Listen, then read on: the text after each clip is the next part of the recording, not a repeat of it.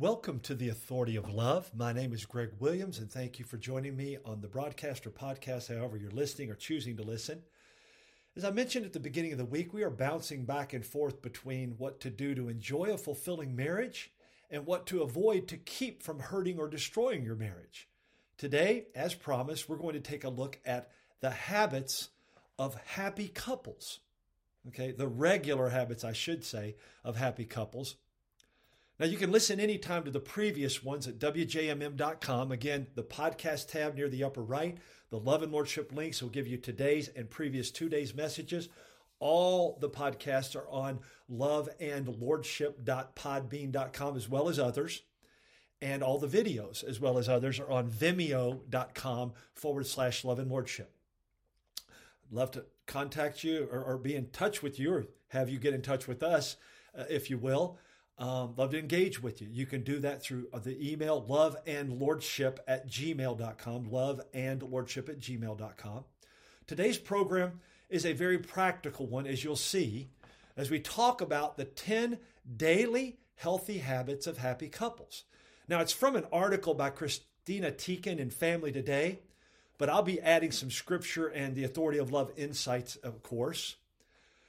We all know those darling couples that seem to have it all figured out. Uh, my wife and I are one of those. Yeah, right. We are. We love it, and we have a great time, and we've been so blessed. Uh, they're so in love. You find yourself oohing and awing at their relationship and wishing you had what they have. Seriously, what's their secret? Well, it might be simpler than you think. As I said, here are 10 habits all happy couples have in common, and they do them regularly. Number one, divide chores. Sharing household chores is among the top three most important items associated with successful marriages, second only to faithfulness and physical satisfaction. How's that? That's a pretty good list, right?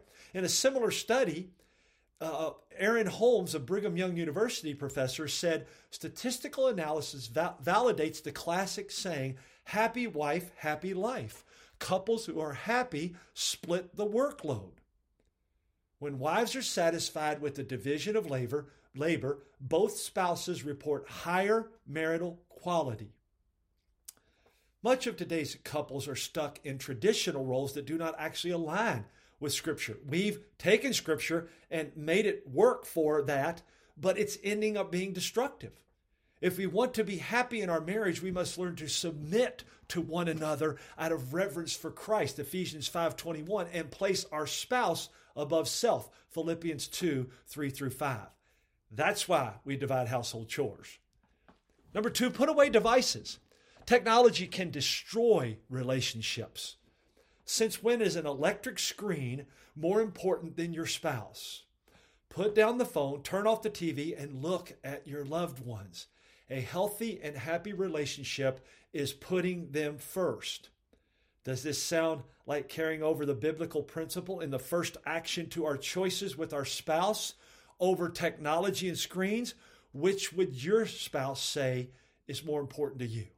We've talked about these principles. If you say the Lord's most important in your marriage and then your spouse, and then you're constantly on your screen, there's your answer. Number three, make eye contact. Yeah, literally. It makes a difference. Matthew 6, 22 and 23 talks about the eyes as the lamp of the body, or that we can read others through their eyes, as well as our eyes can reveal our true focus, the light, right? With that in mind, studies say that four minutes of uninterrupted eye contact, now you might have to work at this, okay, if you've not done it, can increase intimacy and connection in an experiment by Soul Pancake, that's literally the name of it, they filmed six couples while maintaining four minutes of eye contact. At the end of the four minutes, a man married to his wife for 55 years said, When I look at you really closely, I realize how much I need you and what you mean to me because that's the truth. He said, I couldn't imagine being with anybody else. What spouse doesn't want to hear that? Try it. Work up to it doesn't require four minutes to make an impact. It might be a brief glance or a wink. The important thing is that you look at each other, look into the eyes. It will remind you why you fell in love and, more importantly, how you can grow in love. Number four, have a ritual. While there's not scripture per se for this. Disciples practice good and consistent disciplines or habits. That's a ritual. Evidently, God knew what we needed, and it works for marriage as well. Morning or nighttime rituals give couples an important opportunity to connect. One person said, Every morning I wake up at 6 a.m., well before my husband does, and I kiss him before I've even gotten out of bed. Gretchen Rubin was the one who said that. She's the best selling author of The Happiness Project. Sometimes the kiss is just a quick exchange, but sometimes it turns into a real lingering embrace. I do this every morning and every night with my wife. And she go to bed. I kiss her before I go to bed. I kiss her when I wake up. That's unless she's awakened and gone earlier, okay? Always kiss each other good morning and good night. Spend a few minutes together in the morning before you run off to start your day.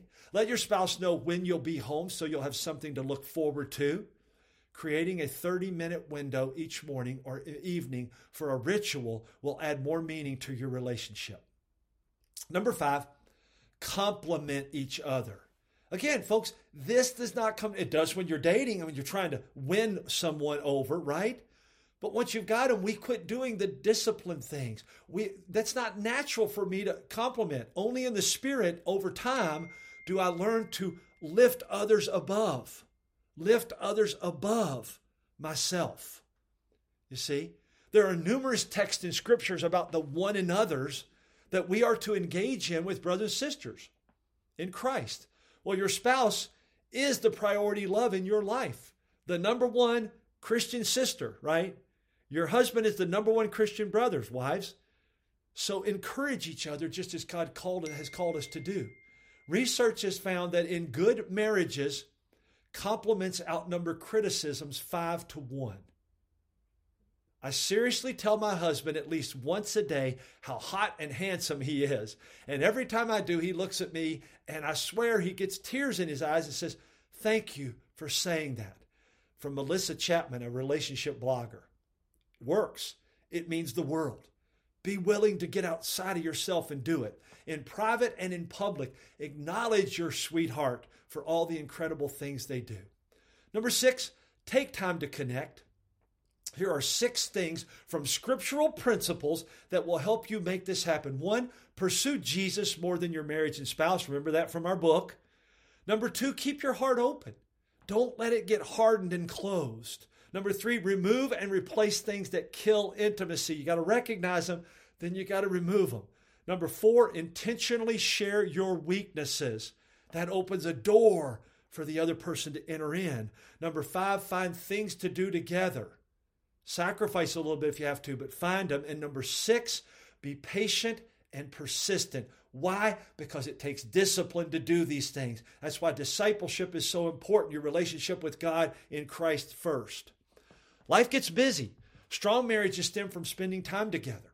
Stacy Phillips, a certified family law specialist and author, said, Try to spice things up this way. Next time you come home from work, bolt through the door with force and head right for your spouse. There's some passion, right? Send cute texts, hugs, emojis, smooch longer than necessary. Dance in the kitchen and tell each other how much you love each other every day. Flirting and connecting will keep the sparks flying through the years. Remember, this is what happy couples do. If you're not happy, get outside yourself and try it. Number seven, appreciate each other. God's word tells us to give thanks in all things. 1 Thessalonians 5.18, uh, Philippians 4, 4 through 7. And Proverbs 31, 10 through 31 gives us husbands many reasons to be thankful for our wives, but the same is true for wives to be thankful for their husbands. Choose to do so every day. Relationship problems often develop when one person feels underappreciated. Eliminate that problem by expressing your gratitude to your spouse daily. Without ever discussing it, gratitude plays a big part in the happiness of our union. We express sincere gratitude for everything. He takes me to dinner, I say thank you. I cook a dinner, he says thank you. That's from DS as she expressed that in Women's Health. It could be as simple or as, or as a quick thank you or as sincere as a handwritten letter. The important thing is to be genuine and do it often. Number eight, cuddle. Ha. Men, especially, Intimacy is more about much more than just sex. As a matter of fact, again to men mostly, if you work to find ways and apply intimacy in other touches, you may be pleasantly surprised in the other department. Cuddling adds a level of connection that you can't get anywhere else. Don't underestimate the value of some quality snuggle time with your spouse. Grab a blanket and snuggle up to each other while you read, watch TV, or when you get in bed. Cuddling will give you a chance to catch up and feel adored.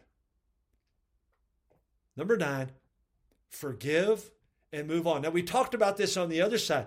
Couples who don't do this, are working toward a short marriage from yesterday's uh, message. Those who are happy, they do this regularly. Forgive and move on. Choose to forgive and let the Holy Spirit guide you through processing any emotions. You will have to process them, but don't wait to forgive. Matthew 6, 14 and 15. If you do not forgive, your heavenly Father will not forgive you.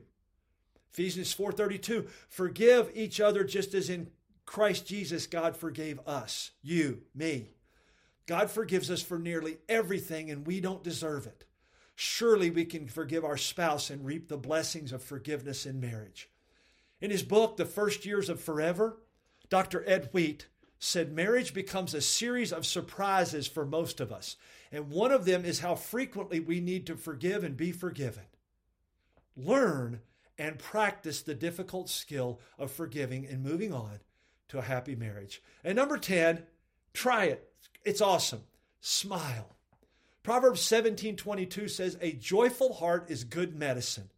Another way to say that is laughter is good medicine, but a broken spirit dries up the bones. Which would you rather have in marriage? Dry bones or a joyful heart? A smile can lighten the mood and let your significant other, your spouse, know you care, especially when you're tired. Laughing and smiling can bring joy and happiness into any relationship. My husband and I laugh a lot to the point where it's difficult to be upset for very long because one of us will usually do something to lighten things up. That's from Dr. Marie Land, a prominent psychologist. She goes on to say having a sense of humor is a tremendous asset if you want to be in a healthy relationship. People that laugh a lot and generally just don't take things too seriously, especially themselves, can more easily enjoy a healthy relationship. Food for thought. Is your, yours a happy marriage or a hurting marriage?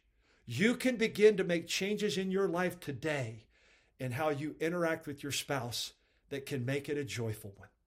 Here's an action item. Just as we've done previously, begin by choosing at least one of these things, these 10 things, and make it a habit. Once it is, choose another and repeat. Tomorrow we're back to what not to do. and Lord willing, I'll share some marriage rules or myths, as some like to call them, that we've got to break. We've got to recognize them for what they are. Join us, invite family, friends, loved ones, and enemies to join us as well so they can hear more.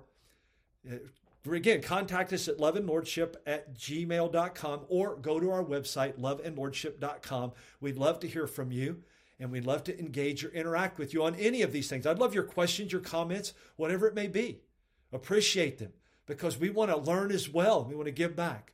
Thank you for your prayers, and those of you who are donating, we thank you for that as well.